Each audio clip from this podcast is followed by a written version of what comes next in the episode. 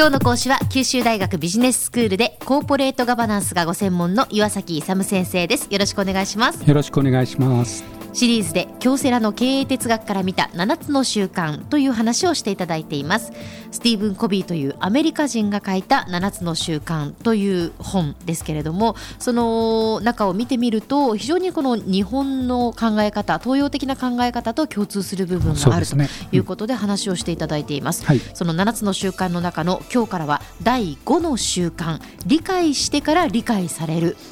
に入ります、はい理解してから理解される。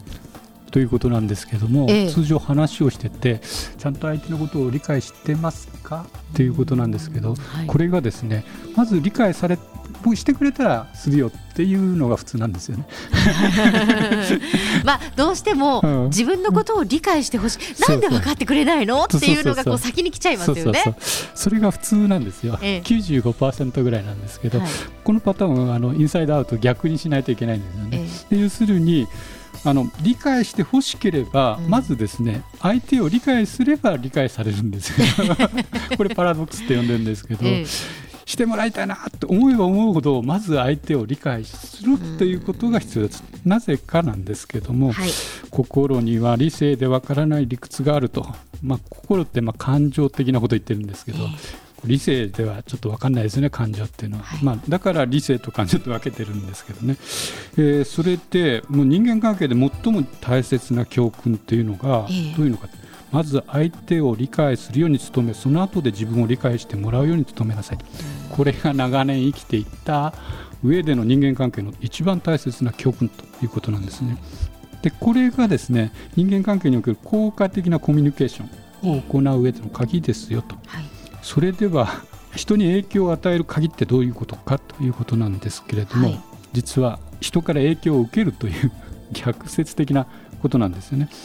人に影響を与える鍵は人に影響される。そうそうそう。ということは人に影響を与えたいと思っているんだったら、うん、まず自分が人に影響されなさいということなんですか？そうそうそうそうすごいパラドックスでしょ、はい、こんなこと聞いたこともないし考えたこともないですそうですね。さっきのなんかこう 自分のことを理解してほしければ相手のことを理解しなさいよっていうのはなんとなくわかるんですけど人に影響を与えたいなら影響された方がいいそうそうそう、うん、あのねもう友達と付き合ってても分かりますけど、相手を変えようと思っても絶対変わりませんこれ。絶対ってことはないうん、99%まあ、なかなか難しいですよね、うん、相手に変わってほしいと思っても相手がですね、どっか非常なショックを受けた場合だけ変わりますけど、それを受けない限り変わらないです。あの性格的に変わらないですだけども自分が相手のことをすごく理解して影響されるとですねそれについて相手の人がですねあの人私より分かってくれるということで同情が向こうから来るんですね。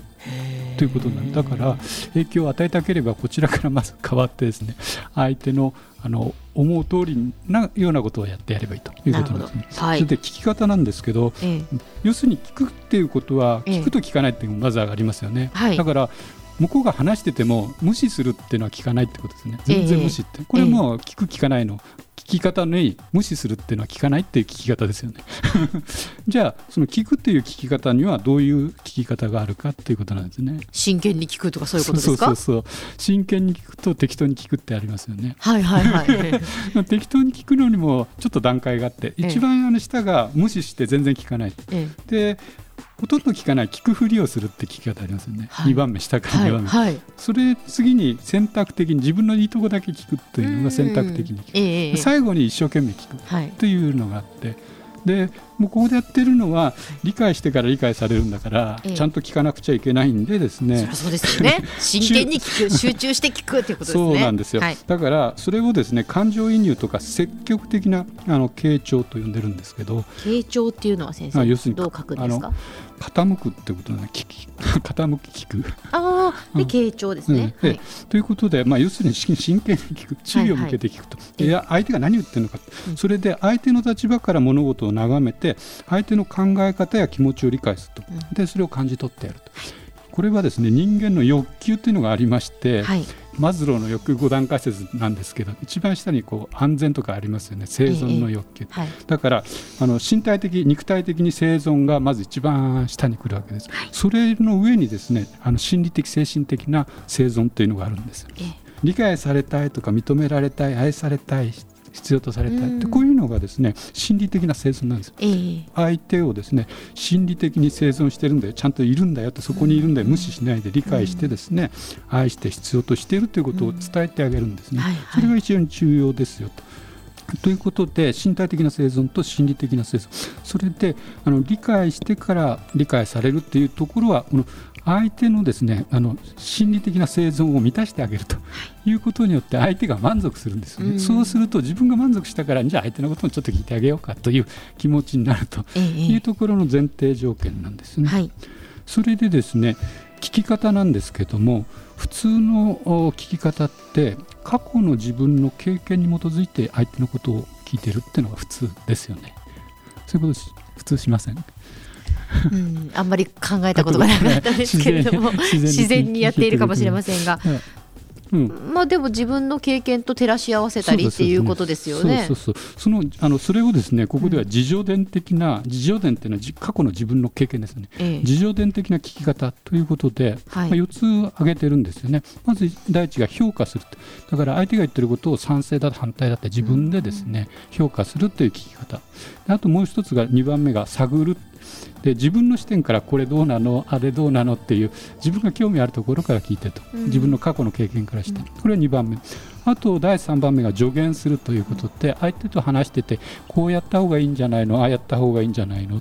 と。いうことであの、ええ。あの助言するタイプとですね。あと解釈すると。相手の言ってることをですねあの解釈して説明してあげると。いうことがありますよと。いうことですね。この自助的な聞き方ってあの、えーと感情移入積極的な傾聴からするとまだそれ下の段階ですよということなんですね。はいでは先生今日のまとめをお願いします。えっとですねまずあの理解してから理解されるということがですねあのウィンウィン関係とか相乗効果をあの上げる上で非常に重要ですよということでまず相手を理解しないとこちらも理解されないというこのパラドックス的なところをよく覚えておいてくださいということです。今日の講師は九州大学ビジネススクールでコーポレートガバナンスがご専門の岩崎勇先生でした。どうもありがとうございました。ありがとうございました。